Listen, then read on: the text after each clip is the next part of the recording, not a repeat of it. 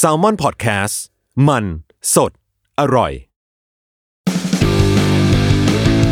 s u r v i v a l Trip เที่ยวนี้มีเรื่องกับทอมจากกรีฑโยมพยอม สวัสดีครับ ขอต้อนรับเข้าสู่รายการ Survival Trip เที่ยวนี้มีเรื่องกับผมทอมจากกรีฑโยมพยอมนะครับ โอ้โหแม่เจอกันอีกแล้วเป็นประจำนะครับ กับเรื่องราวความชิบหายวายป่วงนะครับ เรื่องราวของภัยพิบัติเรื่องราวพินาศสันตโรต่างๆ ที่แขกรับเชิญเนี่ยไปเจอเจอมาจากการเดินทางไม่ว่าจะเป็นทั้งในประเทศหรือว่าต่างประเทศนะครับ ก็มีทั้งไปเที่ยวไปทำงานไปนั่นนี่นู่นต่างๆ นานา ซึ่งวันนี้ครับแขกรับเชิญของเราเนี่ยก็เดินทางเหมือนกันครับ โอ้โห แต่การเดินทางเนี่ยนะครับพิเศษกว่าแขกรับเชิญท่านอื่นตรงที่ว่า อันนี้เนี่ยพูดง่ายๆเหมือนกับว่าบางคนเนี่ยเขาจะบอกว่าเป็นการเดินทางของชีวิตลูกผู้ชาย ที่ครั้งหนึ่งเนี่ยนะครับลูกผู้ชายไทยเนี่ยจะต้องได้สัมผัส เออ แต่ยอมรับว่าผมเองเนี่ยก็ยังไม่ได้เคยสัมผัสเหมือนกันนะครับ หลายคนก็ยังไม่เคยสัมผัสครับ แต่แขกรับเชิญของเราเนี่ยไปสัมผัสมาแล้ว และวันนี้นี่แหละครับ จะมาถ่ายทอดให้เราฟังครับว่าการเดินทางช่วงนี้ของชีวิตเนี่ยนะครับเป็นอย่างไรอะแขกรับเชิญอยู่กับเราแล้วนะครับน้องพี่พิริยะกุลกัญจนาชีวิตสวัสดีครับ สวัสดีครับผมสวัสดีครับพี่ทอมสวัสดีครับ สวัสดีครับสวัสดีครับแหมโอ้เจอกันอีกแล้ว ใช่ การที่บอกว่าเจอกันอีกแล้วนี่คือมีน้ำเสียงที่เอ่อเป็นเชิงบวกหรือเชิงลบดีฮะใจเอดีอใจดีใจโอ้โหได้เจอกันบ่อยๆตามหลายโอกาสนะเอครับพี่อโอ้ยเป็นเกียรติอย่างสูงที่ได้มาเจอเจอน้องพีนะครับครับอะน้องพีแนะนำตัวหน่อยครับผมตอนนี้ทำอะไรยังไงบ้างครับโอเครับ สวัสดีครับก็พี พิริยะกุลกาญจนาชีวินนะครับตอนนี้ในหมวกหนึ่งก็เป็นผู้ถือใบอนุญาตจัดงาน และคนดูแลเนื้อหาของเวที talk อย่าง TEDx Bangkok ครับ โอ้โห นี่คืออาคือเวที TEDx เนี่ยเป็นเวที talk ระดับโลกใช่ระดับโลก ซึ่งน้องพีเนี่ยเรียกว่าเป็นเอ่อตัวพ่อของ TEDx Thailand ก็ใช่ไหมจริง ๆ แยกทีมกันจัดครับอ่าก็ครัจะบมีพี่ๆที่เชียงใหม่ขอนแก่นอะไรอ่าต่างๆเนี่ยผมดูลายเส้นของ TEDx Bangkok อ๋อโอเคอ่า TEDx เมืองหลวงงี้ใช่อ่าใช่คใช่รับผมก่อนอื่นขอขายของเปิดกันเลยแล้วกันอะครับได้ได้ได้เลยได้เลยที่มาวันนี้นอกจากจะมาชวนเล่าเรื่องการเดินทางสุดชิบหายไวายป่วงของผมแล้วเนี่ยคือจะบอกว่าการเดินทางที่กำลังจะเล่าเนี่ยเป็นจุดเปลี่ยนสำคัญที่ทำให้เกิดงาน TEDx Bangkok ในครับตอนนี้เลยครับอืมเพราะว่างาน TEDx Bangkok เนี่ยเราเชื่อในเรื่องของ Idea World Wedding เนาะแล้วปีเนี้ย หลังจากที่เว้นจากงานใหญ่ไปประมาณ2อสปี เราก็กลับมาจัดอีกครั้งหนึ่งแต่บอกเลยว่ากลับมาในรูปแบบที่พิเศษมาก ใครที่อยากเข้าไปฟังโหถ้าหลายๆคนเนี่ยในที่เนี้ยอาจจะเคยดู TED Talk กันอยู่แล้วแหละนะดูใน YouTube ดูเห็นในหน้า Facebook บ้าง แต่บอกว่าการเข้าร่วมงานเนี่ยบรรยากาศมันคนละเรื่องกันครับใช่จริง ๆ ปีเนี้ยพอเป็นโควิดนะครับเหมือนจะจัดงานอีเวนต์แบบนั้นครับไม่ได้ใช่ไหมพี่ เพครับราะว่าเอ้ยมันรวมคนเยอะๆไม่ได้เออแต่เราบอกเลยว่า ปีเนี้ยครับ มาท่าแปลกที่จะยิ่งทำให้คุณเนี่ยได้เจอเพื่อนใหม่ครับเยอะมากกว่าเดิมอ่าอืมคือตัวงานฟังทอล์กเนี่ยเราก็เป็นออนไลน์ครับ แต่เราคมีรับกิจกรรมแบบยิบยิบย่อยเออๆกิจกรรมแบบอัดแต่ก่อนเนี่ยเราก็ฟังสปีกเกอร์อย่างเดียวใช่ไหมครัฮะบตอนเนี้ยเราจะเริ่มมี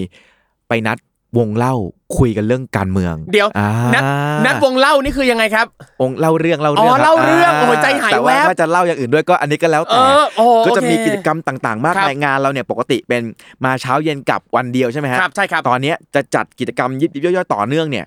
ครึ่งเดือนครับ ครึ่งเดือนครึ่งเดือนคือ15 วัน ใช่ คือไม่ต้องมาทุกวันก็ได้นะ อ่าแต่ว่าเราจะมีกิจกรรมที่เปิดให้คุณสามารถเข้าร่วมได้เนี่ยยาวเกือบครึ่งเดือน อ๋อซึ่งคนที่จะเข้าร่วมเนี่ยก็เลือกได้เลยว่าสนใจอันไหน ใช่ แต่ตัวทอล์กของเรานะครับสำหรับใครที่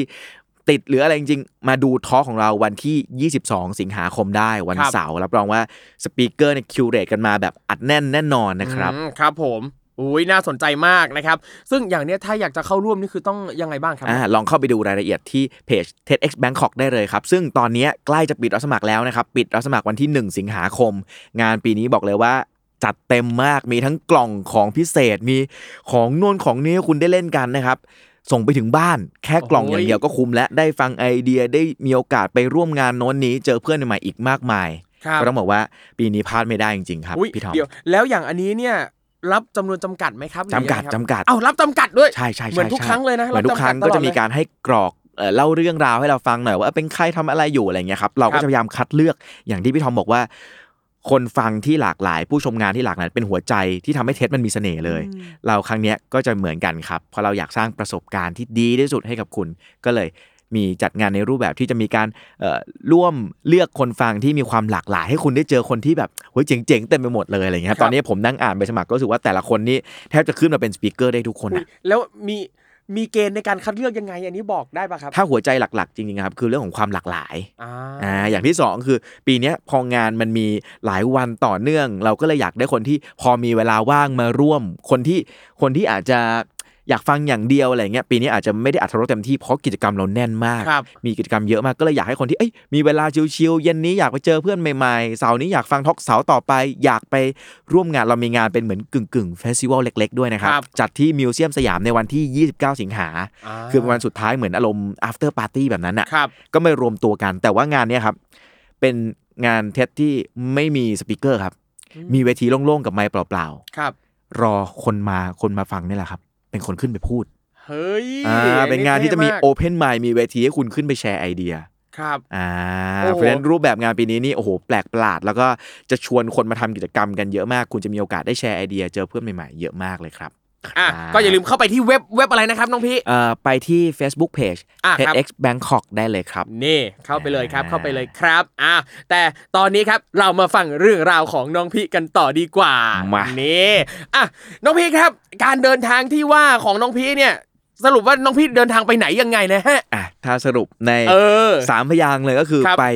เกณฑ์ทหารครับ เกณฑ์ทหารอืมโอ้โหเอาจริงได้ยินคำว่าเกณฑ์ทหารมาเนี่ยในความรู้สึกของหลายๆคนนะครับ ก็จะรู้สึกว่าเฮ้ยมัน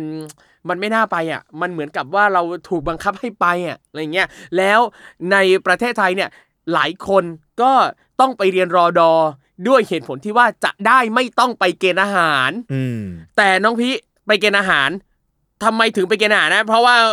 ไม่ได้เรียนรอดอแล้วเออบังเอิญจับได้ฮะหก็รือยังไงก็ฮะต้องบอกว่า ตอนเด็กๆเนี่ยซ่าครับ ตอนนั้นก็ครับมีวงดนตรีอยากเล่นดนตรีกับเพื่อนอืมก็เลยเพื่อนทั้งวงเนี่ยไม่เรียนกันหมดแล้วรู้สึกว่าโอ้โห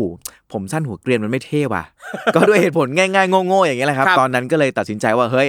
เท่ๆ ไม่เรียนอ่าอืมเล่นดนตรีหลีหญิงอะไรอย่างเงี้ยเด็ดนี่สุดท้ายก็ต้องมาตัดสินใจครับในตอนที่เรียนจบแล้วคือเรียนจบเนี่ยมันก็สามารถผลัดผ่อนได้โน่นนี่เนาะจนจริง ๆ ผมทำเทสก่อนปีแรกหรือปีที่2เนี่ยทำเทสประมาณปี 2 ปีนี่แหละครับ แล้วก็เริ่มเปิดบริษัทแล้วครับ แล้วก็ตัดสินใจว่าเฮ้ยอย่างแรกก็คืออยากทำให้มันถูกต้องคืออ่าเราก็จะรู้นะว่าไอ้หลังบ้านเนี่ยมันมีวิธีซิกแซกโน่นนี่แต่เรารู้สึกว่าเฮ้ยถ้า มันเป็นโอกาสที่จะทำสิ่งที่ถูกต้องได้ทำตามขั้นตอนได้ ถ้า 6 เดือนสมัครเนี่ยต้องบอกว่ามันมี discount ครับครับพี่ทอมผมเล่าอย่างนี้อะอันนี้อะเล่าเผื่อน้องๆมัธยมคนไหนที่ครับเฮ้ยกังวลอยู่ว่า ตอนนี้ไม่ได้เรียนรอดอหรือว่าเรียนแล้วแต่ขี้เกียจเรียนแล้ว หรือคนที่ยังไม่เคยรู้เรื่องเส้นทางของการเป็นทหารเนี่ย วันนี้จะมาขออนุญาตแชร์ประสบการณ์ให้ฟังกันแล้วกันเนาะมันเริ่มจากที่เราต้องดูก่อนครับว่าเราเรียนเนี่ยมีวุฒิอะไร ถ้าเราจบไม่เกินม .6 อย่างพี่เนี่ยมีเพื่อนคนหนึ่ง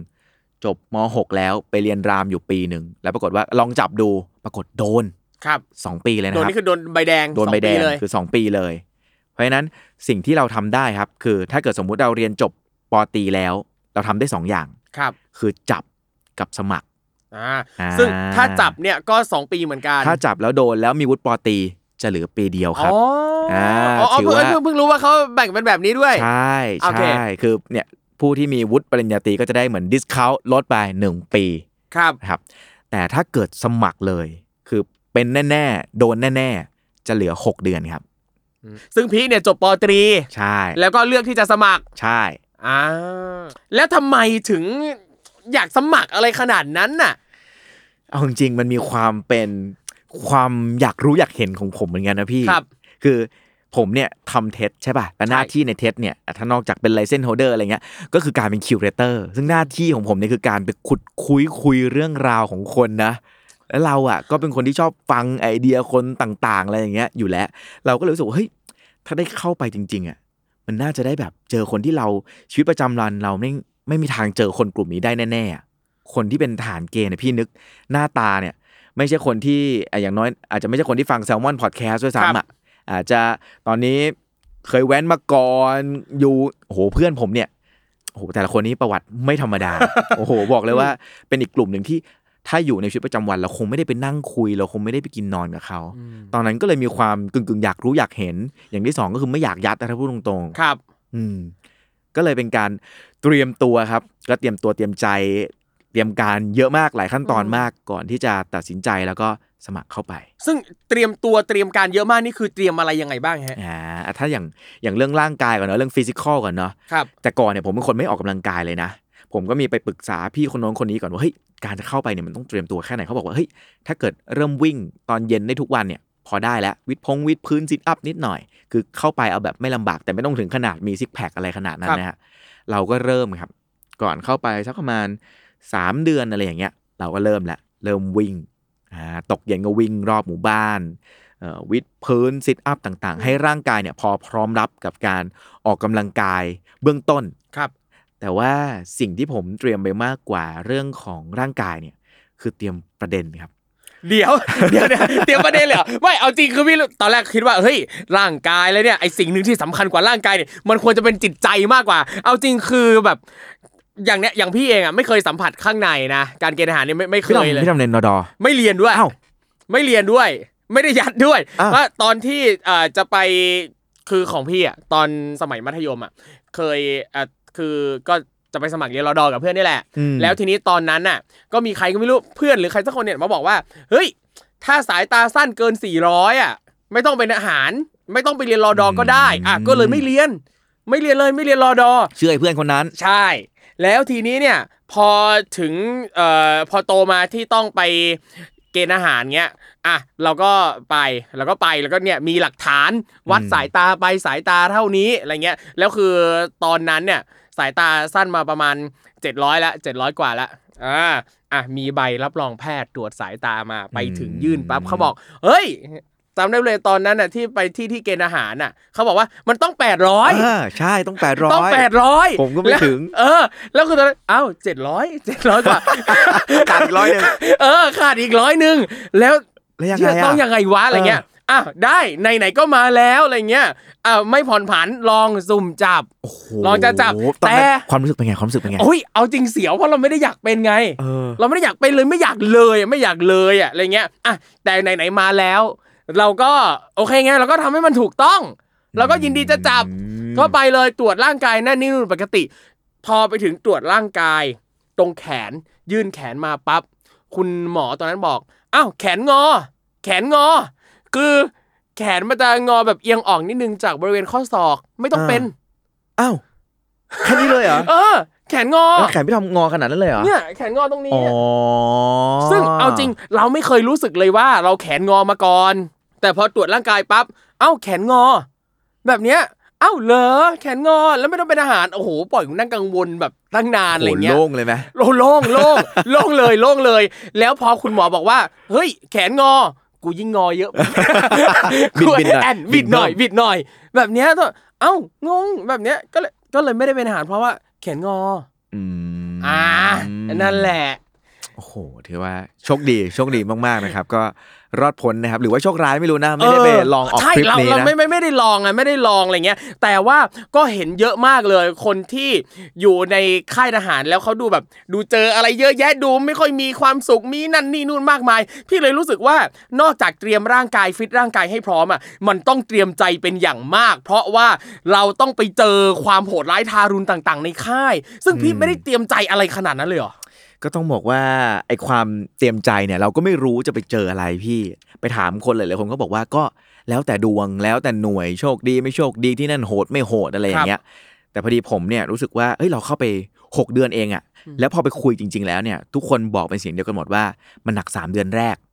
สามเดือนแรกเนี่ยมันคือช่วงฝึกนะหลังจากนั้นเนี่ยขึ้นกองร้อยก็สบายแล้วอะไรอย่างเงี้ยเพราะฉะนั้นครับสามเดือนแรกเนี่ยเป็นช่วงที่ต้องผ่านไปให้ได้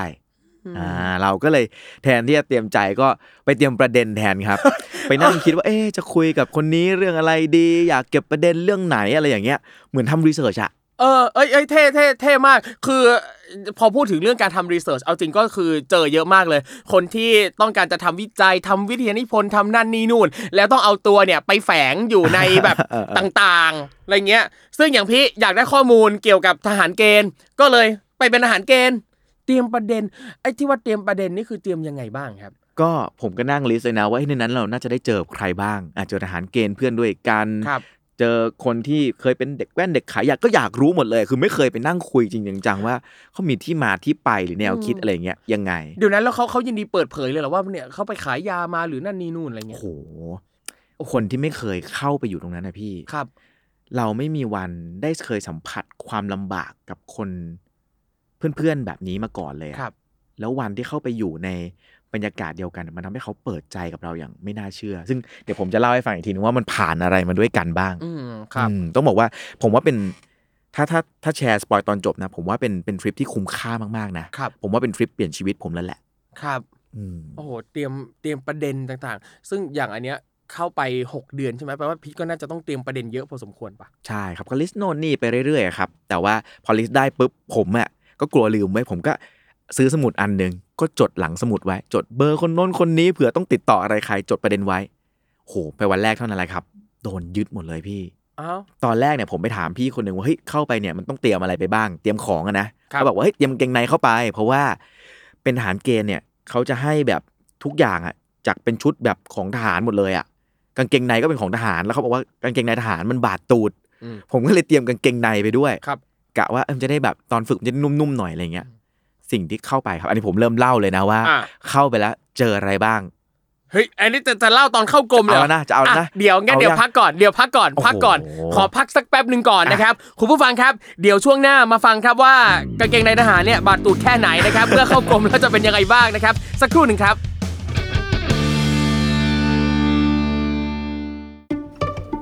สวัสดีครับคุณผู้ฟัง พวกเรา Salmon Podcast อยากชวนคุณไปฟังรายการใหม่ในซีซั่น2 ของพวกเรานะครับ รายการ Random As Fact เป็นพอดแคสต์ Fun Fact ที่จะมาเล่าทริเวียขนาดสั้นพอดีคำความยาว 1-2 นาที ที่เต็มไปด้วยเรื่องน่ารู้ที่ไม่รู้จะรู้ไปทำไม แต่รู้ไปก็สนุกดีครับ publish ตอนใหม่ทุกวัน หรือว่าคุณจะเก็บไปฟังรวดเดียว 5-10 ตอนเมื่อไหร่ที่คุณสะดวกก็ได้นะครับ สามารถติดตามรายการ Random As Fact เพียง search ว่า Random As Fact ในทุกช่องทางที่คุณฟังพอดแคสต์ครับ ขอบคุณครับ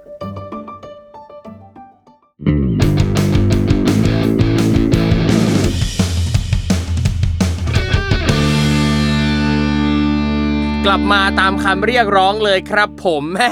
เข้ากรมแล้วถึงวันที่ต้องเข้ากรมแล้วครับ น้องพี่ครับ ถามหน่อยครับว่าในคืนก่อนหน้าที่จะเข้ากรมเนี่ยรู้สึกยังไงบ้างโอ้โหตื่นเต้นนะ ตื่นเต้นนะโอ้ตื่นเต้นคือต้องบอกว่าตอนแรกอะผมเข้าไปด้วยแบบใจชิวๆระดับหนึ่งเพราะว่าอะเรามีบริษัทเนอะเราก็ฝากฝังทีมหาโปรเจกต์อะไรไว้บ้างอะไรเงี้ยบริษัทก็พอรอดละฝากเรามีตอนนั้นมีแฟนก็เริ่มครับอะฝากฝังอะไรโน่นนี่แหละ แต่ที่เป็นห่วงมากๆ คือ ผมเพิ่งมาเจอว่าคุณพ่อเนี่ย ตอนแรกคือปีก่อนหน้านั้นเนี่ยเขาเป็นมะเร็ง แต่เป็นที่ไตคือเจอลูกเท่ากำปั้นนะพี่ครับ แล้วก็ผ่าผ่าไตออกไปทั้งก้อนเลยมาปีก่อน ปรากฏว่าผมไปเจอตอนก่อนเข้ากรมเนี่ยสักประมาณ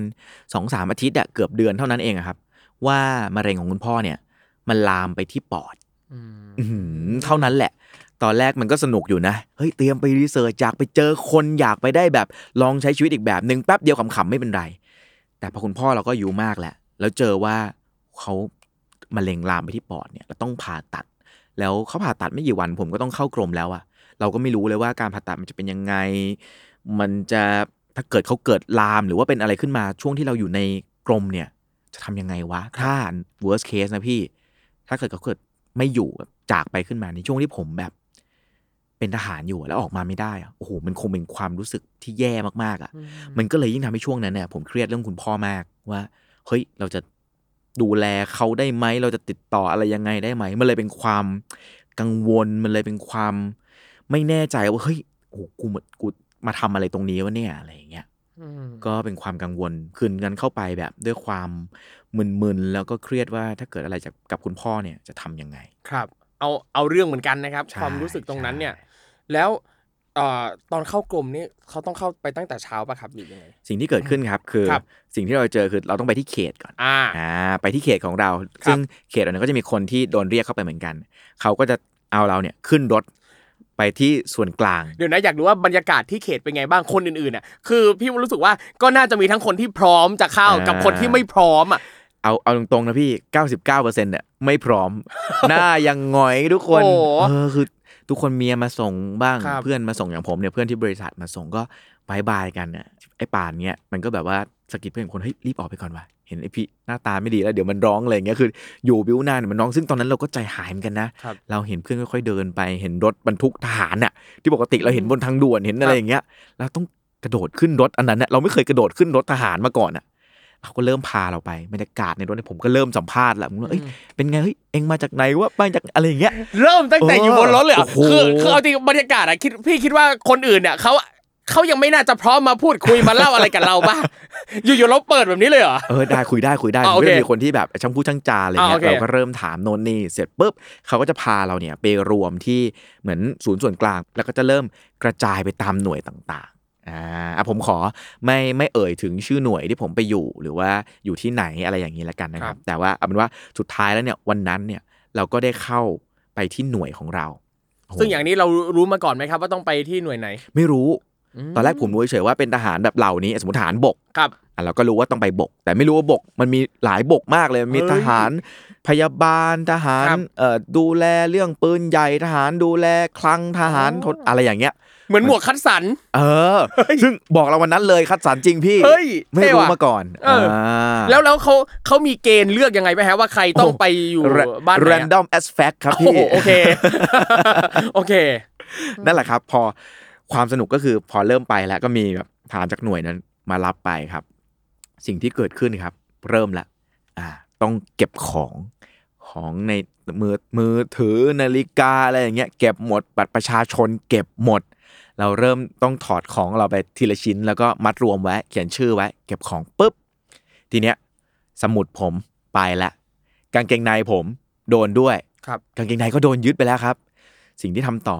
เหมือนใน MV พี่ทอมเคยดูไหมคิดถึงฉันไหมเวลาที่เธออะเคย shot shot โกนหัวครับ เป็นอย่างนั้นเลย คือเราก็ต้องไปโกนเนี่ยนั้นเราสามใช่เรา skinhead ไปก่อนได้ไหม ก็มีคนเข้าไปบ้างเหมือนกัน แต่ครับผมเนี่ยไม่ได้ตัดผมไปก่อนอ่าเป็นความรู้สึกนั้นเลยว่าแบบโหยตั้งแต่จบมัธยมมาสี่ห้าปีอะก็ไม่เคยถูกใครไถหัวมาก่อนเนี่ยครับ ก็เริ่มแบบอืมอืมไถหัวกันไปอืมหัวเกรียนเสร็จปุ๊บก็ไปล้าง เสร็จปุ๊บเนี่ย ผมค้นพบว่า สิ่งที่ทหารเกณฑ์เจอเนี่ยมันมี ผมเรียกเองอย่างนี้นะว่าเป็น gamification process ของการเป็นทหารเกณฑ์ครับ เหมือนเราเล่น เอ่อเกมออนไลน์ครับเหมือน Ragnarok อะไรอย่างเงี้ยเวลาเรา level up ครับเราจะได้ชุดมาเป็นทีละขั้นอ๋อทีละขั้นอืมอ่าขั้นแรกเนี่ย ชุดที่ได้เนี่ยเขาเรียกว่าชุดเป็ดน้อย สิ่งที่จะได้ใส่ตอนชุดเป็ดน้อยนะครับก็มันจะเป็นเสื้อยืด แล้วเราจะได้รับเสื้อยืดเปล่าๆมานะครับเราต้องไปพ่นพ่นสเปรย์แบบอย่างนั้นนะครับ ที่เป็นบล็อกชื่อเราเองอะต้องแกะชื่อเลยนะ สมมติผมชื่อพิริยะอย่างเงี้ยก็พิริยะกอ ก็ไปพ่นชื่อ คือเสื้อยืดทุกคนอะจะมีชื่อตัวเบอร์เริ่มเลยครับ ติดอยู่ แล้วก็มีกางเกงเหมือนกางเกงวอร์มอะครับแล้วก็เป็นถุงเท้ารองเท้าผ้าใบสำหรับวิ่ง อันนี้เรียกว่าชุดเป็ดน้อย เป็นชุดแรกที่เราได้ครับตอนที่เข้าไปวันนั้นโอ้โหแล้วเข้าไปวันนั้นเราก็เริ่มเจอแล้วเนาะเพื่อนมันหลากหลายมาก อย่างผมเนี่ยจริงๆผมไม่ใช่คนแบบเออหน้าตาดูดีหรือว่าผิวขาวผ่องเป็นลูกคนหนูอะไรนะแต่ผมเข้าไปนี่ผมเรียกว่าเทียบกับเพื่อนๆนี่ขาวผ่องเลยนะเพื่อนผมนี่แบบโอ้โหตัวลายสักเต็มเลยนะเชี่ยแล้วเข้าไปวันแรกเนี่ยจำได้เลยเพิ่งโกนหัวเสร็จ เขาก็ให้นั่งด้วยกันแล้วก็ถามว่า ทุกคนตอบตรงๆนะทหารใหม่ ใครเคยเสพยาบ้าง ยกกันครึ่งหนึ่งโหคือสมมติมีร้อยคนเนี่ยห้าสิบคนนี่ยกมือครับ เขาถามต่อ ใครเคยค้าบ้าง ยกเสี้ยวหนึ่งยี่ห้าเปอร์เซ็นโอ้โห คือที่เหลือก็โกหกอีกส่วนหนึ่งนะฮะที่ไม่ยกเนี่ยก็ส่วนหนึ่ง แต่เห็นเลยว่าจริงๆแล้วเป็นอีกสังคมหนึ่งที่เราไม่เคยรู้จักมาก่อน เราไม่เคยได้นั่งคุยกับเขาจริง ๆ มาก่อน แล้วเราก็เริ่มครับ เราก็เริ่มได้ใช้ชีวิตช่วงสัปดาห์แรกเนี่ยการฝึกมันก็จะเป็นอะไรที่ง่ายๆเบสิกนะครับนั่งยืน ขวาหันซ้ายหันก็คล้าย ๆ กับรอดอตอนนั้นนะก็จะไม่ได้มีอะไรมากครับ ยังไม่โหดมากอ่าแล้วเพื่อนเนี่ยก็จะเริ่มทยอย เข้ามาจากอันนี้เพื่อนอีสานบ้างอันนี้เพื่อนภาคใต้เอาบ้างเริ่มมาเป็นหน่วย ทีเนี้ยเราจะเริ่มต้องปรับตัวในการอยู่กับคนอื่นแล้วรูปแบบรูทีนของการเป็นทหารเนี่ยถ้าไล่ไปแบบ ยี่สี่ชั่วโมงเลยเนี่ยก็สนุกมากๆ ตื่นขึ้นมาเนี่ยครับ เขาจะปลุกประมาณสักตีห้าตีห้าครึ่งครับจะมีนกหวีดเป่า ปีดปีดปีดเราก็ต้องลุกแล้วเก็บมุ้งแล้วรีบมาเข้าแถวรวม แล้วก็ต้องมาท่องคำปฏิญาณ มันก็จะมีคำปฏิญาณต่าง ๆ ที่ผมอาจจะจำไม่ได้หมดแล้วนะครับครับแต่อารมณ์มันประมาณว่าการที่หนีทหารอะไรอย่างเงี้ยเป็นเรื่องที่เสียเกียรติ หรือว่าการตายในสนามรบเป็นเกียรติของทหารอะไรประมาณเนี้ยนะอ๋อฮะคอนเทนต์ที่ท่องก็คือ เราจะไม่หนีทหารใช่อ่าเราต้องเป็นทหารอย่างแข็งขันแข็งแกร่งตายในสนามรบเนี่ยคือศักดิ์ศรีของลูกผู้ชายอะไรอย่างนั้นทำนองนั้นอะไรอย่างนั้นอ่าอ่าก็ท่องทุกเช้าวนสามรอบอะไรอย่างเงี้ยนะฮะท่องเสร็จปุ๊บก็เริ่มออกวิ่งอ่าเริ่มออกวิ่ง เสร็จปุ๊บเนี่ยเราก็จะเริ่มได้มาเอ่ออาบน้ำครับ ก็ต้องรีบอาบน้ำด้วยนะเขาจะมีเวลาเป่าปิดเข้าปิดออกอะไรอย่างเงี้ยนะครับคืออาบบางทีช่วงแรกๆเนี่ยอาบได้สามขันอะไรอย่างเงี้ยก็ต้องอาบอย่างรวดเร็วมากเดี๋ยวอาบแล้วอย่างการอาบน้ำของทหารเนี่ยจริงว่าที่แบบเขาต้องแก้ผ้ากันหมดอะไรๆเงี้จยริงจริงก็แก้ผ้าหมดเลยเหมืคอนรับแบบแช่ออนเซนเออไม่ได้ชิวขนาดนั้นแล้วกันครับโอเคพี่เออคือนึกภาพเนี่ยผู้ชายเป็นร้อยคนครับห้องอาบน้ำมีสองสองห้องนะ ถ้าอืมถ้าผมจำไม่ผิดนะ มีสองห้อง และนึกภาพเหมือนไปค่ายลูกเสือครับ มันจะมีเป็นเหมือนบ่อ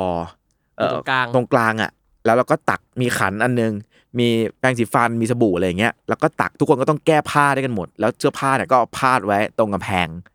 แล้วก็ตักอาบตักอาบตักอาบเนี่ยครับ และช่วงแรกๆเนี่ยต้องบอกว่าทหารที่เป็นรุ่นพี่เนี่ยเขาก็จะกลัวมาก เขาก็จะกลัวทหารใหม่หนีมาก เพราะว่าอืมทหารใหม่มีความแบบคิดถึงบ้าน อยากกลับบ้านอะไรอย่างเงี้ย ตอนอาบน้ำเนี่ย นึกภาพเหมือนเหมือนสนามกีฬาครับ ครับ เราเป็นเหมือนหนังนี่พี่ gladiator อะ มีคนอยู่ข้างล่างใช่ไหมก็สู้ก็ทำกิจกรรมอะไรไป แล้วก็มีคนล้อมอะ ดูเราอาบน้ำอะเป็นสิบสิบคนเลยนะฮะ นี่คือสภาพที่ต้องเจอตอนอาบน้ำครับ คือที่ต้องต้องเฝ้าขนาดนั้น เพราะว่าเขากลัวทหารหนีอะครับ ใช่ เดี๋ยวคืออาบน้ำเนี่ยแล้วหนีหนีไประหว่างอาบน้ำเนี่ยเหรอคือปกติคือก่อนหน้านี้มีเป็นปกติเลยเหรอมันเคยเกิดขึ้นครับ อือืมมต้องบอกว่า พอคนเนาะไม่เคยจากบ้านมาก่อน ครับ ต้องถูกอะบางคนเต็มใจบางไม่เต็มใจบางส่วนใหญ่จะไม่ค่อยอยากมากันเนี่ย ไอ้คำว่าโฮมซิกไอ้คำว่าคิดถึงบ้านของการเป็นทหารเนี่ย แม่งรุนแรงแล้วก็ปวดร้าวมากเลยพี่ อืม มันมีความรู้สึกแบบ ถูกบังคับเนาะมีความรู้สึกถูกดุด่า แต่ในขณะเดียวกันเราออกไปจากตรงนี้ไม่ได้ เราดูทีวีไม่ได้ด้วยซ้ำเรายกโทรศัพท์หาคนที่เรารักไม่ได้ด้วยซ้ำ พูดกันแบบหยาบๆก็ไม่ต่างจากการติดคุกนะฮะอย่างอันนี้แค่ช่วงแรกปะครับที่ห้ามเอ่อพ้นช่วงการฝึกไปเกือบเดือนได้นะฮะกว่าจะได้จับโทรศัพท์ครั้งแรกโอเคแล้วก็หลังๆเขาจะเริ่มมีวันให้เยี่ยมญาติอืมอ่าโอ้โหเรื่องเยี่ยมญาตินี่ก็เป็นอีกเรื่องหนึ่งเลยครับ เออ ก็เมื่อกี้ผมพูดถึงเรื่องการอาบน้ำแล้วนะใช่อย่างการกินข้าวครับก็ไม่ง่ายเหมือนกันครับ กินข้าวยังต้องยากลำบากอีกแล้วฮะเออกินข้าวเนี่ยมันจะเป็นเก้าอี้สแตนเลสครับ คือก่อนเข้าลงอาหารก็ต้องท่องโน่นท่องนี่อ่าเยอะแยะมากมายครับนะเข้าไปถึงปุ๊บนั่งปุ๊บนั่งได้ครึ่งตูด ใครที่ผมมีเพื่อนคนหนึ่งมันก็แบบเพลินๆกินเพลินๆอย่างเงี้ยนั้นเผลอนั่งเต็มตูด โดนจ่าเตะร่วงเก้าอี้เลยนะนั่งกินข้าวเต็มตูดก็ไม่ได้เหรอไม่ได้ เหตุผลคืออะไรอะเขาบอกต้องตัวตรง แล้วก็ขัดฉากพี่เคยเห็นตอนขัดฉากอะเคยตอนเห็นลูกเสือไหมอะอย่างนั้นแหละ แต่ว่าตูดเราเนี่ย ต้องอยู่ครึ่งเก้าอี้ตลอดเวลาอะอืมลองนั่งนะฮะลองนั่ง พอตูดครึ่งเก้าอี้ปุ๊บหลังมันจะตรงทันทีอ่า อันนี้เคยอ่าเคยเรียนบุคลิกภาพกับครูน้ำฝนภักดีอ่าครูน้ำฝนนี่ก็บอกว่า เวลาจะนั่งให้บุคลิกบุคลิกดีเนี่ยไม่ว่าจะไปออกสื่อที่ไหนก็แล้วแต่นั่งครึ่งก้น อย่านั่งเต็มโต๊ะอย่าอย่านั่งเต็มก้น แบบนี้แล้วเราจะอ่าดูดีบุคลิกดีใช่อ่าอาจจะเป็นเหตุผลเดียวกันอะเขาอยากโอเคให้ทหารเนี่ยภาพลักษณ์ดูดีครับดู smart อะไรอย่างเงี้ยครับนี่ก็เป็นเหตุผลนะก่อนกินข้าวก็ต้องคัดชงคัดฉากอะไรกันไป แล้วมันจะมีเรียกว่า exercise หนึ่งครับ ก่อนที่จะไปรับข้าวเนี่ยเขาจะมี exercise ให้เหมือนเป็นควิสอะเหมือนเป็นเกมโชว์อะต้องตอบคำถามอะไรบางอย่างตลอดเลยทำไมสนุกจังวะ เออคือเขาก็ระหว่างนั้นเนี่ยมันก็ต้องมีการเรียนวิชาการอะไรต่างๆ ไปด้วยนะ เช่นเขาจะให้ตอบว่าผู้บังคับบัญชาสูงสุดไล่มาถึงผู้พันของหน่วยเนี่ยมีใครบ้างก็ต้องท่องมานะครับตั้งไล่มาตั้งแต่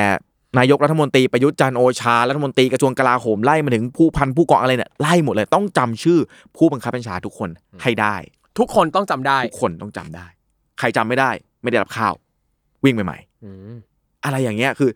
มันทำให้เราค่อยๆซึมซับครับว่าอ๋อใครคือ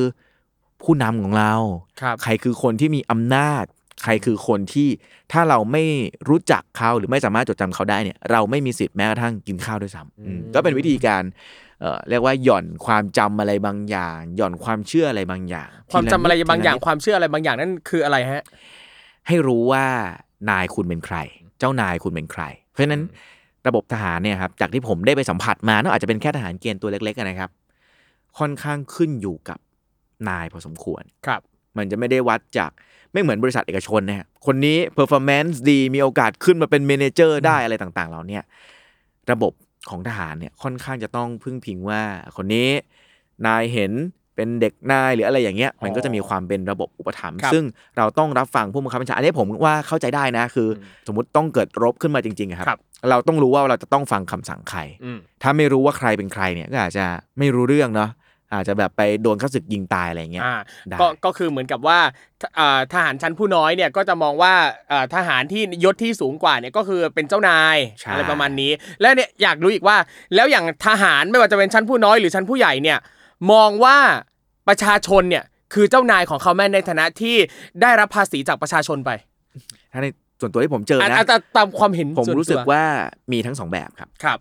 ก็จะมีทหารที่เขารู้สึกว่าเฮ้ย เขา enjoy กับสมมติบางทีมันมีภารกิจที่ต้องไปแบบอะช่วยเฝ้างานโน้นนี้อะไรอย่างเงี้ยเขาได้เจอประชาชนได้รับใช้ประชาชนเนี่ยเขา happy มากเลยครับหรือผมได้มีคุยกับจ่าคนหนึ่งที่เป็นจ่าครูฝึกเนี่ยเคยลงใต้มาโอ้โหผมรู้สึกว่าเขาเล่าให้ฟังเรื่องเหตุผลที่ตอนลงไปเนี่ยก็เพื่อรับใช้ประชาชนเพื่ออะไรอย่างเงี้ยครับก็ สปิริตแน่นมาก แต่ตอนกลับมาก็อีกเรื่องหนึ่งนะครักบลับมาเขาไปไปได้ไปค้นพบความจริงอะไรบางอย่าง หรือเข้าใจอะไรบางอย่างมากขึ้นอะไรอย่างเงี้ยครับก็ได้เรียนรู้กันไปครับแต่ก็จะมีอีกบางส่วนเหมือนกันที่เข้ามาเป็นเพื่อความมั่นคงอ่ความมั่นคงของของตัวเองอะโอเค ก็ต้องบอกว่า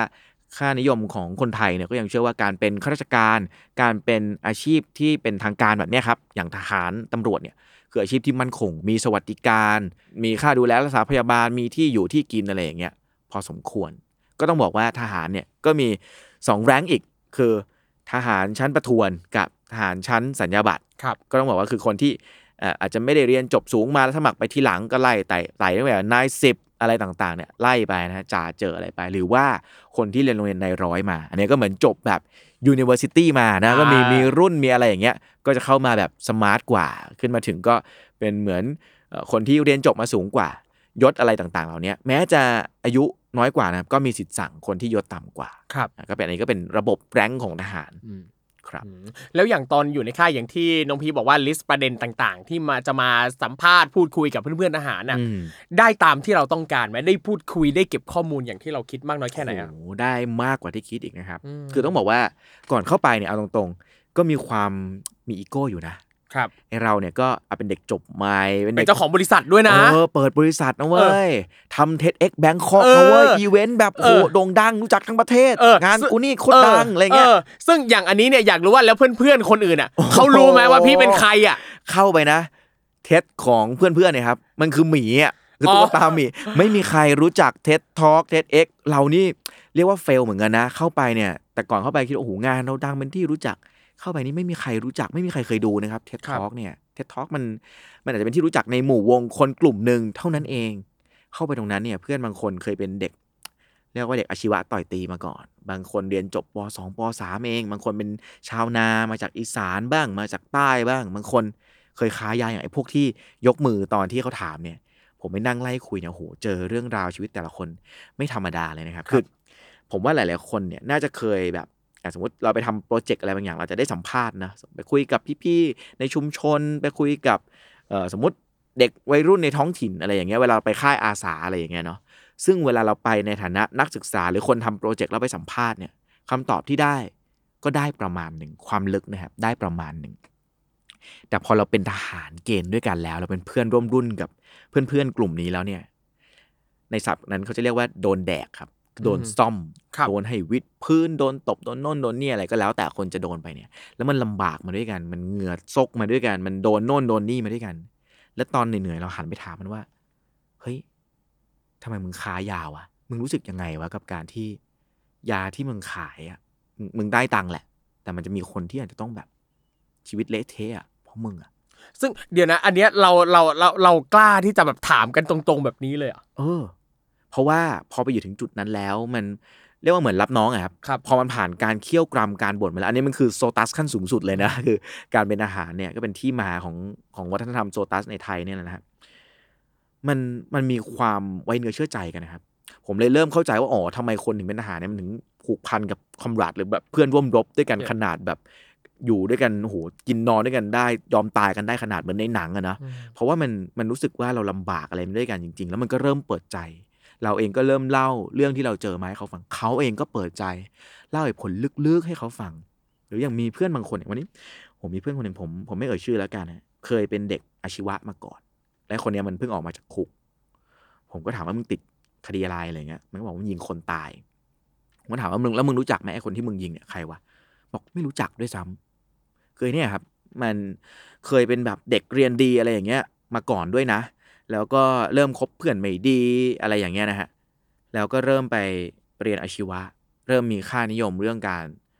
ตีรันฟันแทงอะง่ายๆ ก็เริ่มมาจากโหเขาเล่าให้ฟังเลยนะว่า ถ้าเป็นพวกเราเนี่ยก็อาจจะแบบสมมติเล่นเกมเนี่ยมันก็จะมีเก็บแรงค์โนนนี่ใช่ไหมครับไอเนี่ยไล่เก็บหัวเข็มขัดกับป้ายเสื้อที่เราเห็นตอนตามครับป้ายรถเมล์ที่แบบวิ่งกระชากเข็มขัด วิ่งกระชากเสื้อเนี่ยคือ สิ่งพวกเนี้ยเป็นเหมือนเคอร์เรนซีของเขาอะครับอืม แล้วใครยิ่งมีเยอะเนี่ยคือยิ่งเท่ยิ่งได้รับการยอมรับครับมันทำให้เราเริ่มเห็นครับว่าเฮ้ยสิ่งที่เขาทำไปทั้งหมดเนี่ยเขาอยากได้แค่สิ่งเดียวนะคือ ใครสักคนที่ยอมรับเขาเท่านั้นเอง ไปจนถึงวันที่ไอ้คนเนี้ยมันยิงคนก็คือ มันไม่รู้จักไอ้คนที่มันยิงด้วยซ้ำอะปืนปากกาที่ถืออยู่ในมือก็ยังสั่นงิกงิกงิกงิกอยู่เลยมันบอกว่ามันก็กลัวนะ มันก็ไม่อยากยิงเขานะ แต่ถ้าเกิดมันไม่ลั่นไกอะคนที่ยืนล้อมมันอยู่เพื่อนที่ยืนล้อมมันอยู่ แล้วจะบอกว่าเฮ้ย มึงกล้ายิงมึงเจ๋งอะ นี่คือคนกลุ่มสุดท้ายบนโลกแล้วอะ ที่ยอมรับว่าเขามีตัวตนอยู่อะครับ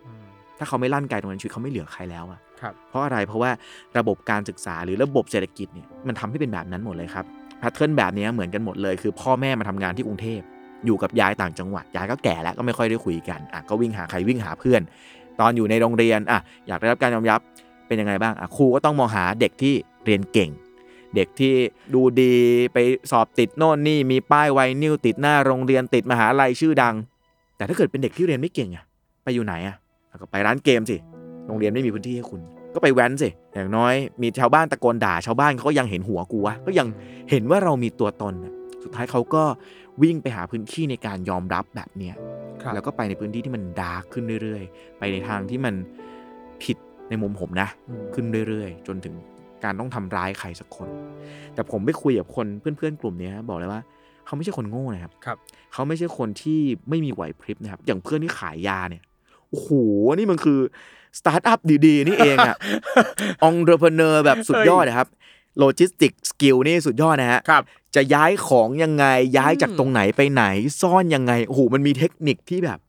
สุดยอดอะ คือแบบเออรู้รู้สึกเหมือนกันว่ามันต้องใช้ทักษะด้านการวางแผนแบบเยอะมากใช่คือถ้าเราเอามาเล่นบอร์ดเกมอะเราโอกาสจะแพ้สูงมากเลยโอ้อะโหผมว่าแพ้หมดอะถ้ามาเล่นเกมกับไอ้พวกนี้เนี่ยครับไหวพริบเขาสุดยอดนะครับแต่คำถามคือทำไมเขาต้องไปทำตรงนั้นพวกนั้นเอ้ยมึงขายยาทำไมวะมันก็ถามกลับผมว่า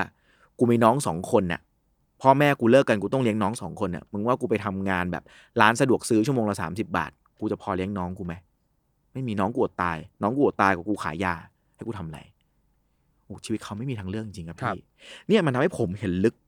ไปลึกขึ้นเรื่อยๆแล้วผมเริ่มมาตั้งคำถามว่าโหที่ผ่านมาทำ TED มาปีสองปีนะตอนนั้นนะนะครับ เราก็ทำ TED ให้คนที่แบบโหเป็น expert เนาะบางคนเป็นเซเลบเป็นดารา บางคนเป็นผู้เชี่ยวชาญอะไรบางอย่าง ซึ่งทุกคนเก่งแล้วก็น่ารักหมดเลยนะ ซึ่งคนเหล่านั้นน่ะต้องการพื้นที่ไหมต้องการนะครับเขาอยากบอกไอเดียบอกเล่าเรื่องราวของงานเขาเนาะแต่เราลืมไปครับว่ามีคนอีกจำนวนเยอะมากในประเทศเนี้ย ที่ต้องการสิ่งเดียวกันก็คือ พื้นที่ที่มีใครสักคนที่ยอมรับเขาครับแต่เขาไม่มีเวทีเท็ t ท a l k ไม่มีพรมแดงไม่มีสปอตไลท์ไปส่อง ไม่มีรายการพอดแคสต์มาขอสัมภาษณ์เขานะครับเขาเป็นคนงานก่อสร้าง เขาเป็นคนขายยาเขาเป็นเด็กแว้นเนี่ยไม่มีนะครับ เพราะฉะนั้นมันก็เริ่มตบหน้าผมเหมือนกันนะว่าอ้าวเราที่ผ่านมาที่เราคิดว่าโอ้โหทำเท็จเปลี่ยนโลกเปลี่ยนจริงปะวะเราทำอะไรที่มันเปลี่ยนสังคมได้มากกว่านี้หรือเปล่าวะซึ่งก็ พี่ว่าเป็นการตกเป็นเป็นการตบหน้าตัวเองครั้งใหญ่ เป็นการตื่นของตัวเองครั้งใหญ่เหมือนกันว่า บางทีเราหลงไปกับสิ่งที่เราคิดว่ามันโอ้โหสิ่งนี้มันยิ่งใหญ่แล้ว หรือว่าเราทำเท่านี้มันสุดยอดแล้วเนี่ย จริง ๆ แล้วงานที่เรากำลังคุยกับกลุ่มเป้าหมายของเราอยู่เนี่ยอาจจะเป็นงานที่แคบมากๆเลย อาจจะเป็นแค่หยดน้ำเล็ก ๆ ซึ่งอาจจะมีประโยชน์ไหมก็มีประโยชน์นะครับ แต่เราเริ่มตั้งคำถามว่าโหถ้าจะทำให้ประเทศนี้มันก้าวไปข้างหน้าจริงๆเราต้องเริ่มเข้าใจ คนส่วนใหญ่ของประเทศไทยไม่ใช่ประเทศกรุงเทพหรือเปล่า นี่ก็เป็นสิ่งหนึ่งที่เรียนรู้จากจากการเข้าไปเกณฑ์อาหารนี่แหละครับ ครับ แล้วพอได้เจอแบบเนี้ยน้องพี่คิดว่าจะปรับหรือจะทำอะไรเพื่อให้เท็ดเนี่ยเข้าถึงแบบที่เจอที่ค่ายบ้างไหมครับอืมในมุมหนึ่งนะครับพี่ว่าทุกปีเนี่ย TED ก็จะมี speaker ที่เราเรียกว่าเป็น magnet นะคนแบบพี่ผมแปมคนแบบน้าต๋อยเนี่ยครับแต่ถึงแม้ speaker ที่เป็น magnet แบบเนี้ยนะครับ ก็ต้องบอกว่า พอไปถึงชีวิตประจำวันที่เพื่อนมันต้องหาเช้ากินค่ำเพื่อนมันต้องนึกภาพคนที่ต้องขายยาต้องหนีตำรวจตลอดเวลาเนี่ยผมนึกไม่ออกเลยว่าเขาจะเอาเอาเวลาที่ไหนมา นั่งเนอะคือหรือว่าถึงแม้เขานั่งดู YouTube นะ ชีวิตเขาก็เครียดเกินกว่าจะมานั่งฟัง TED Talk ครับครับผมรู้เลยว่าแบรนด์เราเนี่ย อาจจะไปถึงเขาได้ยากมากอืมสิ่งหนึ่งที่ได้เรียนรู้แล้วก็เอามาปรับใช้กับ TED ก็คือ เราอาจจะไปแก้ที่จุดที่เป็นคนที่โตแล้วเนี่ย ไม่ทัน แต่ผมเห็นเลยว่าจุดตัดของเพื่อนหลาย ๆ คนเนี่ยคือโรงเรียนครับครับ สิ่งที่หลังตอนหลังจากนั้นออกมาแล้วเข้าไปทำเนี่ยคือผมรู้สึกว่า TED เนี่ยทำพื้นที่เวที TED เนี่ยบางคนอาจจะเนี่ยช่วงนี้เห็นเวที TED เยอะมากเลยชอบบอกว่าเออ TED เกร่อแล้วอะไรอย่างเงี้ยผมรู้สึกว่าไม่จริง ผมรู้สึกว่ายังมีคนที่มีของอยู่อีกเยอะมากในประเทศนี้ แล้วพื้นที่พื้นที่หนึ่งที่มันควรจะมีเวทีทางไอเดีย มากที่สุดแต่แม่งไม่มีก็คือโรงเรียนครับ โรงเรียนเนี่ยเป็นที่ที่โหเด็กกำลังมีไฟ เด็กกำลังอยากแสดงตัวตนแต่ครัมันบไม่มีอะก็อย่างที่พี่เล่าให้ฟังเขาก็ต้องออกไปหาพื้นที่ข้างนอก สิ่งที่เราทำก็คือเราเนี่ยครับไปชวนคุณครูที่อยากสร้างพื้นที่แบบเนี้ยเวทีแบบเนี้ยมารวมตัวกัน พี่ก็เอาประสบการณ์การเคย curate speaker การสร้างเวทีจะเล่าเรื่องยังไงจากแบบเด็กหลังห้องคนหนึ่งไปเป็น speaker ได้เนี่ยเราก็ติดอาวุธสอน skill เหล่านี้ครับให้ครูเขาไปเปิดชมรมที่เรียกว่า TED Club ในโรงเรียนอีกทีครับหนึ่ง นี่คือเหตุผลที่ TEDx Bangkok งานใหญ่เนี่ยพักไป 2 ปีที่ผ่านมาครับ เราก็จัดเวทีแบบเนี้ยแต่ก่อนเนี่ยเราจัด TED ที่เป็นผู้ใหญ่เนี่ยก็ปีหนึ่งมี speaker 10 คน 20 คน ใช้เวลา 1 ปีในการเตรียมงาน เราจัด TED Club ปีนั้นนะครับ มีครูมาเข้าร่วมกับเราเนี่ยประมาณ 50 คน แต่ผลสุดท้ายปลายปีในการว่าเรามีเด็กพันกว่าคน ที่กลายมาเป็นสปิเกอร์ครับมันกลายเป็นพันพื้นที่อะครับ ที่ให้เด็กคนหนึ่งรู้สึกว่าเฮ้ยแม่งมีผู้ใหญ่ ฟังเรื่องราวของเราว่ะมันมีผู้ใหญ่ที่ช่วยเราเล่าตกตะกอนความคิดแล้วมันก็มีคนที่ยอมรับเราจริง ๆ ว่ะ ผมรู้สึกว่าเออเนี่ยคือสิ่งที่ผมได้เรียนรู้แล้วก็เอาไปปรับใช้ กับการทำงานของเท็ดเอง หรือว่าของที่บริษัท Glow Story เนี่ยเราก็เริ่มอยากจะคุยกับคนวงกว้างมากขึ้น หรือหาวิธีแก้ปัญหาในแบบที่มองไปในภาพกว้างมากขึ้น แบบยั่งยืนมากขึ้นครับ เอาจริงการไปเป็นทหารเกณฑ์ของน้องพีเนี่ยก็ สำหรับตัวน้องพีเองอะคือพี่รู้สึกว่าพี่ได้ประเด็นแบบหลายอย่างมากที่เอามาพัฒนาต่ออะไรเงี้ย แต่ว่าถ้าสมมุติว่าเป็นแบบคนอื่นๆที่ไม่ได้ทำงานในลักษณะเดียวกับพีแต่ต้องเข้าไปเกณฑ์อาหารโดยที่อสมมุติว่าถ้าเขาแบบไม่อยากจะเป็น แต่ต้องไปเป็นเงี้ยจะทำยังไงให้คือเขาควรจะปรับแนวคิดหรือยังไงบ้างให้เขามีความสุขกับการที่ต้องไปเกณฑ์อาหาร หรือว่าเก็บเก็บประเด็นอะไร คือเหมือนกับว่า เราจะทำยังไงให้เขารู้สึกว่าไปเกณฑ์อาหารแล้วเป็นประโยชน์กับชีวิตเขาอะอืมอันเนี้ยก็ต้องก็ต้องบอกว่าพี่เองไม่สามารถตอบแทนทุกคนอืมได้เหมือนกันเนาะครับแต่พี่รู้สึกว่าตอนเนี้ยครับก็จะมีทั้งน้องๆหลาย ๆ คน อันนี้ผมอาจจะคุยกับน้องที่ยังไม่ได้เข้าไปเกณฑ์ คนที่เข้าไปเกณฑ์แล้วอาจจะอาจจะทูเลตแล้วอืมก็เจอก็ไปตีความกันครับเอาต่อนะฮะแต่ว่ากับน้องๆหลาย ๆ คนที่เป็นคนรุ่นใหม่ที่อยากจะเปลี่ยนแปลงสังคมนะ ตอนนี้เราก็เห็นใน Twitter ว่า โอ้โห มีน้องๆ ไปร่วมชุมนุมหรือว่าส่งเสียงอะไรต่างๆ มากมายครับ หลาย ๆ ครั้งอะครับ พอเราเป็นคนนอกวงปัญหา เราอยู่ในโรงเรียนเอกชนบ้าง เราอยู่ในโรงเรียนของโรงเรียนชั้นนำบ้าง เราจะอยู่ในบับเบิลของเราครับครับเราจะอยู่ในเอ่อวงฟองน้ำที่เอ้ยเพื่อนเราที่คุณภาพชีวิตคล้าย ๆ กันมีสภาพสังคมมีฐานะทางเศรษฐกิจคล้าย ๆ กัน แล้วเวลาเราอยากแก้อะไรบางอย่างเนี่ยเรามองจากมุมคนข้างนอกครับเราก็พูดได้นะว่าอยากให้ประเทศเป็นอย่างนั้นอย่างนี้ แต่เราไม่เคยเข้าไปอยู่กับปัญหาจริง ๆ หรืออยู่กับคนที่เขาเป็น เป็นคนที่เรามองว่าเนี่ย เราอยากจะช่วยเราอยากจะเปลี่ยนแปลงให้โอกาสเขาเนี่ย พอเราเข้าไปคุยจริงๆครับ เรารู้เลยนะครับว่าโอ้โหปัญหาเนี้ยมันไม่สามารถแก้ด้วยการดีดนิ้วครั้งเดียว มันไม่สามารถแก้ด้วยการพิมพ์ทวีตสิบครั้งร้อยครั้ง มันมีการบ้านมันมีเป้าหมายระยะยาว ที่เราต้องเข้าไปช่วยเยอะมาก ที่เรายังเข้าไปค่อยๆ ปรับทีละจิ๊กซอได้อีกเยอะมาก มันทำให้เราเห็นและเข้าใจตัวเองมากขึ้นนะครับ ว่าวันหนึ่งที่เราโตไป ไม่ว่าเราจะไปเป็นนักเศรษฐศาสตร์ เราจะทำงานบริษัท เราจะทำงานนักการศึกษา หรือเราจะทำเอเจนซี่ที่เล่าเรื่องเพื่อเปลี่ยนแปลงสังคมอย่างพี่ก็แล้วแต่เนี่ยเราจะเอาตัวเองเนี่ยไปเป็นฟันเฟืองไหนในการผลักดันสังคมเนี้ยไปข้างหน้าอย่างเข้าใจปัญหาจริง ๆ หลายๆครั้งอะครับ พี่อยู่ตรงนั้นแล้วพี่รู้สึกว่าโอ้โหตัวเองนี่แม่ง เเป็นพวกเรียกว่าอะไร เรียกว่าอีลิทแล้วกันฮะคนที่มีชีวิตดีอะได้ไป FS ได้ไปเรียนเมืองนอก ฐานะทางบ้านไม่ได้แย่มากเป็นชนชั้นกลาง เวลาเรามองปัญหาสังคมแล้วเอ้ยทำไมคนนั้นไม่ทำแบบนั้นคนนี้ไม่ทำแบบนี้ แต่พอเราเข้าไปจริง ๆ อย่างแต่ก่อนเนี่ยก่อนผมเข้าไปเนี่ย ก็ต้องบอกว่าอะคล้ายๆกับหลายๆคนเนาะที่ผมเองเนี่ยก็เชื่อในประชาธิปไตย ไม่เชื่อในการรัฐประหารหรือระบบเผด็จการอะไรต่าง ๆ เนี่ยนะฮะแต่พอเราเข้าไปเนี่ยครับ เราเข้าใจมากขึ้นว่าทหารมีหลายแบบ ทหารที่อยากทำเพื่อประชาชนมีอยู่ ทหารที่ต้องอยู่ในระบบและถูกลายล้อมด้วยวิธีการฟีดแบ็กวิธีการทำงานอีกแบบหนึ่งอะครับเราเข้าใจแล้วอ๋อทำไมเราถึงเห็นทหารคนหนึ่งที่โหเขาดูมั่นใจในตัวเองมากๆ เขาดูรู้สึกว่าตัวเองแบบเป็นคนที่เก่งที่สุดในโลกแล้วอะไรอย่างเงี้ยในมุมพี่เนี่ย รู้สึกว่าเข้าใจเขามากขึ้นนะครับ เพราะว่าสิ่งที่เกิดขึ้นก็คือ พอเขาอยู่ในระบบนั้นเนี่ยยิ่งเขาตำแหน่งสูงขึ้นเนี่ยเขายิ่งโดดเดี่ยวนะครับครับไม่มีคนกล้า feedback เขาตรงๆ ไม่มีคนบอกว่าเขาควรจะพัฒนาตรงไหนควรจะเสริมอะไร เพราะระบบของทหารเนี่ยค่อนข้างใช้อำนาจแล้วก็ความกลัวพอสมควร เพราะฉะนั้นไม่แปลกเลยครับที่คนที่ยิ่งขึ้นไปข้างบนเนี่ยจะยิ่งไม่ได้ยิน feedback จากคนรอบๆตัว มันก็จะเป็นคำประมาณเนี้ยว่าดี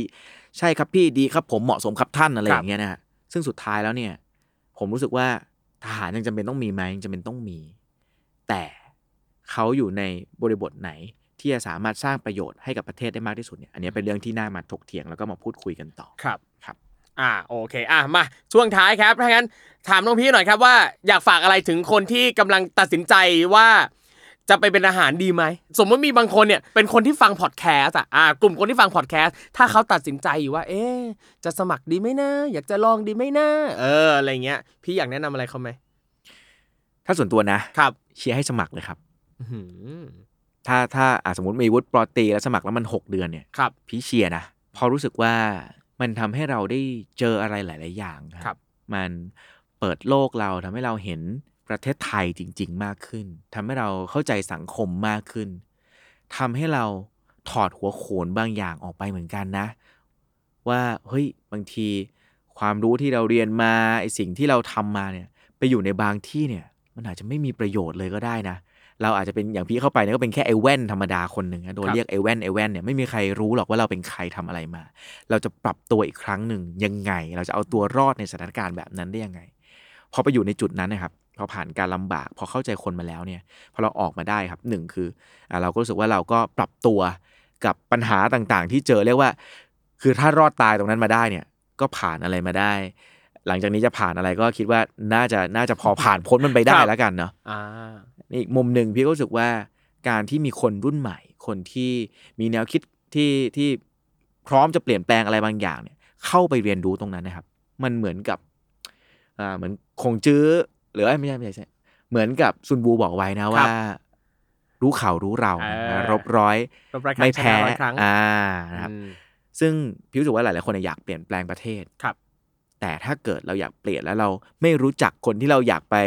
เปลี่ยนเขาเนี่ย เช่นทหารเนี่ยก็ต้องบอกว่าเป็นเป็นสถาบัน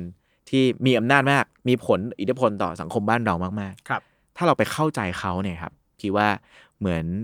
รู้เขานิดนึงอะอืมมันก็จะทำให้เรารู้ว่าในอนาคตแล้วเนี่ย เราจะสามารถสร้างการเปลี่ยนแปลงในแบบที่ชวนคนที่เห็นต่างจากเรา ชวนคนที่เราไม่เคยคุ้นเคยมาก่อน มาเข้าร่วมขบวนการทางความคิด อาจจะไม่ใช่เรื่องการเมืองอย่างเดียวเนาะสมมติเราอยากเฮ้ยเปลี่ยนแปลงการศึกษาไทยให้มันดีขึ้ครันบเราต้องคุยกับเด็กต่างจังหวัดให้เป็นน่ะเราอยากเปลี่ยนแปลงอันนี้ให้มันดีขึ้นเราอาจจะต้องคุยกับหน่วยงานราชการให้เป็นน่ะ เพราะฉะนั้นถ้าเราอยู่ในแต่วงของเราเนี่ยครับบางทีเราก็จะคุยแต่ในภาษาของเราครับเนาะแน่นอนว่ายากมากๆครับ กับการที่จะเปลี่ยนคนอื่นๆที่อืมเห็นต่าง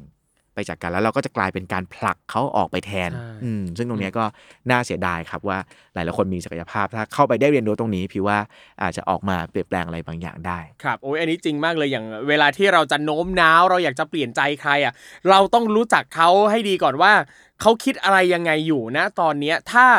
เรารู้จักแต่ตัวเอง แต่ว่าเราไม่รู้เลยว่าคนที่เราอยากจะไปเปลี่ยนเขาคนที่เราอยากจะไปโน้มน้าวเขาว่าคิดอะไรอยู่ ถ้าเราไม่รู้จักเขาเลยอะมันก็ยากที่เราจะพูดหรือใช้กลวิธีใด ๆ ให้มันตรงจุดอืมนะครับอะโอเค วันนี้นะครับแหมหมดเวลาแล้วน่าเสียดายมากๆนะครับจริงๆยังอยากถามน้องพี่ต่ออีกเยอะแยะมากมายเรื่องเกี่ยวกับทหารนะครับอะก่อนจากกันไปครับ ฝาก อีกสักรอบหนึ่งครับน้องพี่ครับอ่าเอโอเคอก็ต้องบอกว่าสิ่งที่เรียนรู้จากการไปเกณฑ์ทหารครับมาเนี่ยครับ มันยิ่งทำให้เรายิ่งอยากทำงานขึ้นไปอีกเอเนาะออยากทำงานเพื่อปลุกความคิดของสังคมไทยครับ ครับ ก็ส่วนหนึ่งเนี่ยก็เป็นเป็นส่วนที่เราเลยผลักดันธีมงานในปีนี้ออกมานะปีเนี้ยธีมของงาน TEDx Bangkok เนี่ยชื่อธีมว่า awake ครับอ่า awake เหมือนปลุกเหมือนตื่นรู้อย่างนี้ขึ้นมา ครับผม อ่า awake into the new destination เราก็จะพา ท่านผู้ชมนะครับหรือว่าผู้ร่วมเดินทางไปกับเราเนี่ยเรียกว่าเหมือนขึ้นรถไฟทางความคิดนี่อ่าสามอาทิตย์ติดเลยนะครับเสาร์แรกเนี่ยมาทำความรู้จักกัน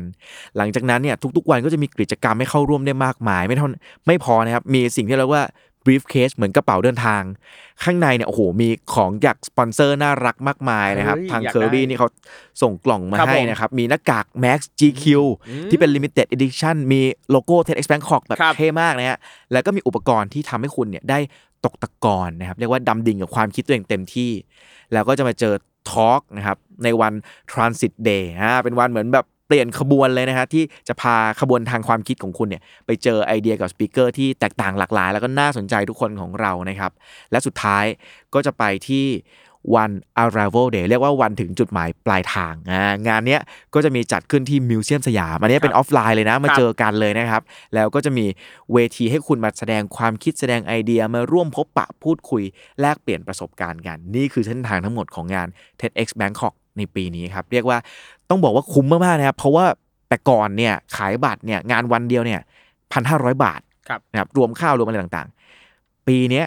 งานเนี่ยโอ้โหงานเมนหลัก 3 วันแต่มีกิจกรรมตลอด 15 วัน รวมกล่องรวมโน่นรวมนี่อีกทั้งหมด 1,000 บาทเท่านั้นเองครับโอ้โห ต้องรีบสมัครเลยนะครับ ปิดรับสมัครในวันที่ 1 สิงหาคมนี้แล้ว ต้องรีบมากัน นี่เข้าไปเลยนะครับที่เพจ TEDx Bangkok นะครับผมเข้าไปเลยนะครับ